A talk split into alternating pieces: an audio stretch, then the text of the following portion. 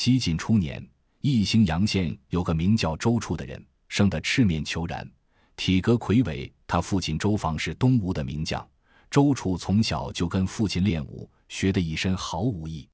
父亲死时正逢乱世，生性豪爽的周处染上了酗酒的坏习惯，酒后常常惹是生非，街坊见了人人惧怕。一天，周处醉醺醺地走进一家茶楼，店主人见了，心里直叫苦，可只好堆满笑容迎上去说：“周大爷，请到里面喝茶。”周处摆摆手说：“我不喝茶，特来向你借三十两银子。”店主人脸色刷得变白。周周大爷，这些天生意清淡。没等他说完，周处就大声吼道：“借与不借，只管明言，何必推脱？”店主人只得陪笑说：“周大爷不要动怒，小的先凑几两给你。”说着，递上十两银子。周处接过银子，就扬长而去。这十两银子满足不了周处的要求，他记起城外有个瓷厂，生意兴隆，就趁着天色未暗，疾步奔向瓷厂去借钱。周处来到瓷厂门前，大声喊道：“里面有人吗？滚一个出来！”窑工们见他无礼，都不搭理。周处不见动静，喊得更加凶狠。一个老窑工听出是周处的声音，吓得连忙跑出来招呼。周处气势汹汹地说：“为何这般怠慢？我今日要用钱借二十两银子来。”老窑工哀求说：“这几日天气不好，未曾开窑，周大爷要用的银两，改日送上。”周处横蛮地说：“快把银两拿来，我等着要用。”两个青年窑工走出来，气愤地说：“没有钱怎么办？不要说你是来借钱的，就是官府来催捐逼税。”也得容我们一个日子吧。周处大怒，扬言要把瓷窑打塌。老窑工忙对两个青年说：“还是凑点钱借给他吧。要是真的把瓷窑打塌了，我们靠什么生活？”两个青年都说：“别听他吹牛，我们的瓷窑是灌浆到底的，任他有千斤力气也打不坏。”周处一听，怒吼着闯进瓷窑，他仗着酒兴，挥起醋波大的拳头。三五下就将两座瓷窑打塌了。两个青年窑工见了，急叫道：“伙计们，周处把我们的瓷窑打塌了，我们没法活了，打死他，为民除害！”喊声一起，立时聚拢来十几个身强力壮、手持棍棒的窑工。周处虽然单身一人，又手无寸铁，但毫无惧色。只见他一阵拳打脚踢，将围上来的人都打得鼻青眼肿，四散奔逃。老窑工赶快凑足二十两银子，塞在周处的手里。周处这才携手，说：“你周大爷有借有还，何必惹我生气？”说罢，披上衣服走了。窑工们见周处横行不法，心里又气又恼。他们听说新来的太守王训为官清正，决定明天上衙门去告状。周处从窑厂出来，见夕阳已经西下。就急急朝城里赶去。他走到松树坡，突然看到一棵松树上吊着一个老妇人，连忙将她解救下来。一捂鼻子，发觉还有气息，就边嗓边唤：“老婆儿，快醒来！老婆儿，快醒来！”一阵山风吹来，老妇人微微睁开眼睛，活了过来。周处见她面黄肌瘦，衣衫褴褛，就压低嗓音问：“老婆儿，你为什么要上吊自尽啊？”老妇人叹口气说：“我难以生存，只求一死。壮士，你走你的路吧。”周处仍然和气的问：“老婆儿，你有什么为难事？我来替你分忧解愁。”老妇人见他心地善良，就把自己的苦处告诉了他。原来，老妇人的丈夫是个靠撑船为生的船家，谁知长桥下出了一条恶蛟，一日将小船掀翻。把她的丈夫给吞噬了，留下母子俩无以为生。为了活命，年仅十五岁的儿子便去南山打柴换钱。哪知南山有只白额虎，性极凶猛。老妇人的儿子上山第一天就被老虎吃掉了。老妇人无依无靠，只好走上绝路。周处想到自己母子俩也经常忍饥挨冻，非常同情，便将借来的三十两银子都交给了老妇人。老妇人哪里肯收，再三推辞，倒惹得周处性子发作，大声道：“快拿去，别啰嗦了。”老妇人只得把银子收下，叩问他的姓名。周处见老妇人不认识自己，觉得奇怪：“怎么，你连我周处都不认识？”老妇人一听，十分惊讶，她不相信这位善良仗义的大汉就是人人害怕、个个咒骂的恶霸。老妇人恰巧住在老姚公家的隔壁。早上起来，她见一伙人来约老姚公去太守衙门告状，想到自己夫死子亡，有冤无处伸，一阵伤心，不禁哭泣起来。老姚公知道他的心事，上前劝慰说：“街坊，你不必伤心。”咱们一起到太守堂上申冤去。老妇人将信将疑，随他们一起走了。他们来到堂上，老妇人抢先把丈夫、儿子遇害的事向太守王训禀告。王训虽然上任不久，也已听说阿胶、猛虎伤害百姓的事。他听了老妇人的哭诉，更有心要为民除害。接着，老姚公将昨天周处因借钱打他瓷窑。打伤众人的事告了，还说周处平日作恶多端，一兴百姓都不敢惹他，请求太守拿办，替地方除害。老妇人却说周处是个大好人，随即将昨夜松林里的事说了一遍，还掏出三十两银子作证。老姚公见其中的二十两正是自己的，说这是周处强盗吃素，假充善人。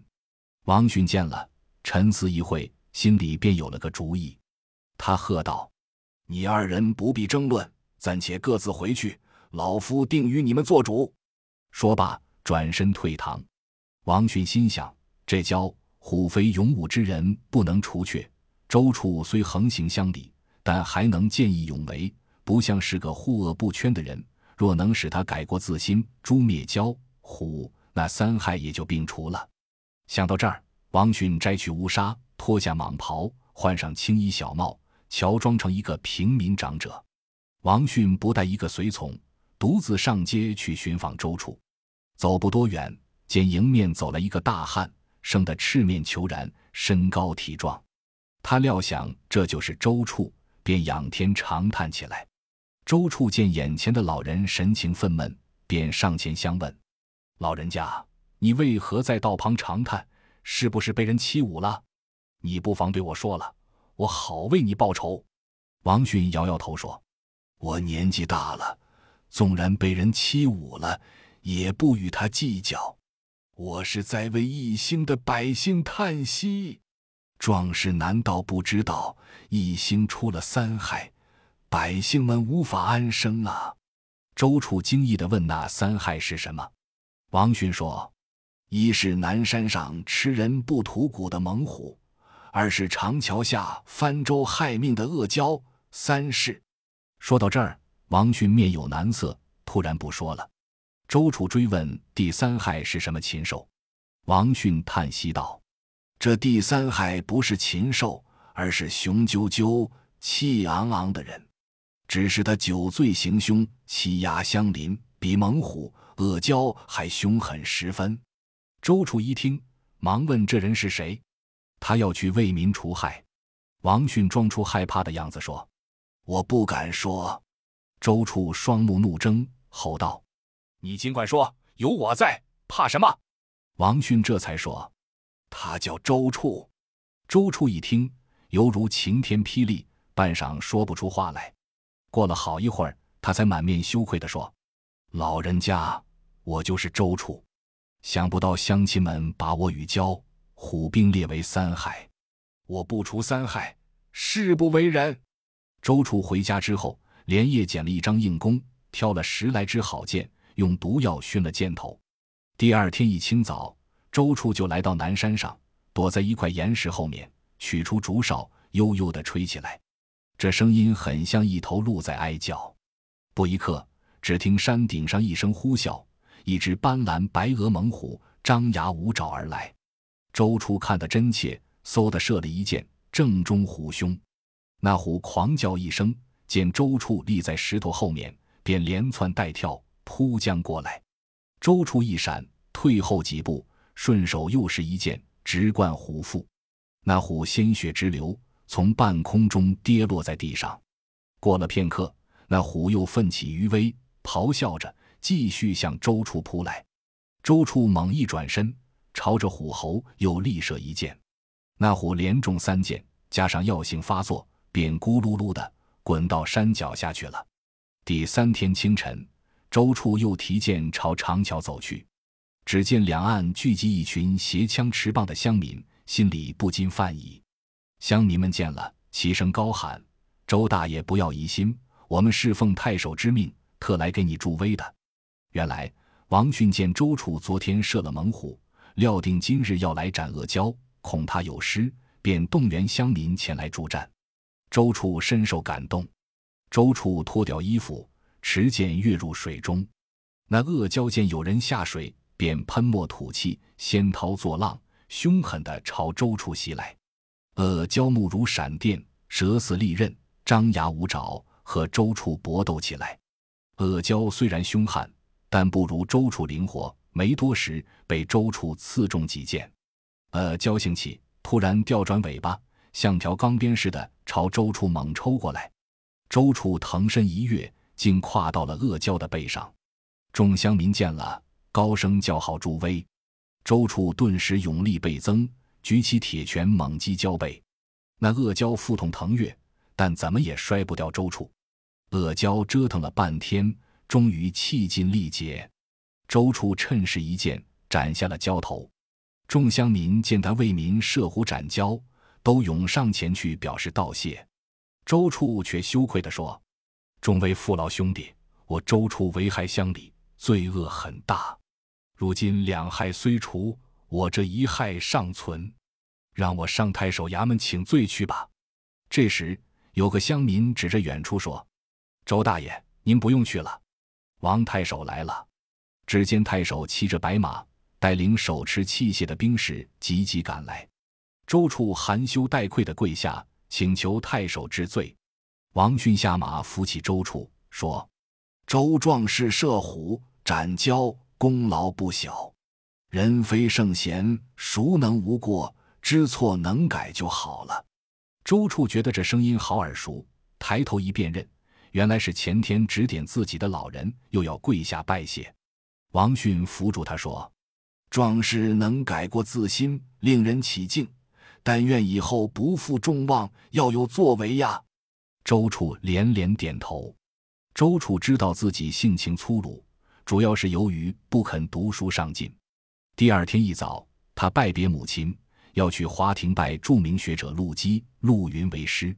母亲见他要求上进，十分高兴。陆机、陆云是东吴名将陆逊的后代，很有才学。当时陆机不在，周处便向陆云谈了自己的情况和打算，后悔过去浪费了青春，现在已年过三十，流露出怕学不好的思想。陆云却说：“古人贵朝闻夕改，一个人就怕没志气，有了决心改正，何愁不能为国家建功立业呢？”周处听了，觉得语重心长，立志发奋读书。周处在名师的指导下，博览群书。终于成了一个很有学问的人。不久，东吴灭亡，晋朝就任命他为新平太守。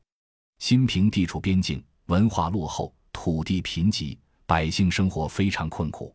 周处到任后，考察民情，开渠引水，鼓励百姓从事农业生产，还创办学校，改变风俗，使人民生活逐渐安定。后来，周处因功绩卓著。调到京城，升任御史中丞。他秉持正义，直言无隐，哪怕皇帝有了过错，他也要劝谏。皇族中的梁王同因违法，也遭到了周处的弹劾。周处五十六岁那年，甘肃齐万年起义，那些仇恨周处的奸佞之臣，竭力向皇帝推荐周处出征。奸臣们又怂恿皇帝任命梁王为西征主将。队伍来到梁山，梁王即命周处领五千人马去攻打敌方的七万大军。周处请求增派援军，梁王置之不理。周处率领五千人马孤军作战，终于寡不敌众，他自己身中数箭，死于乱军之中。周处为民除害、改过自新的事迹，一直被人们传为美谈。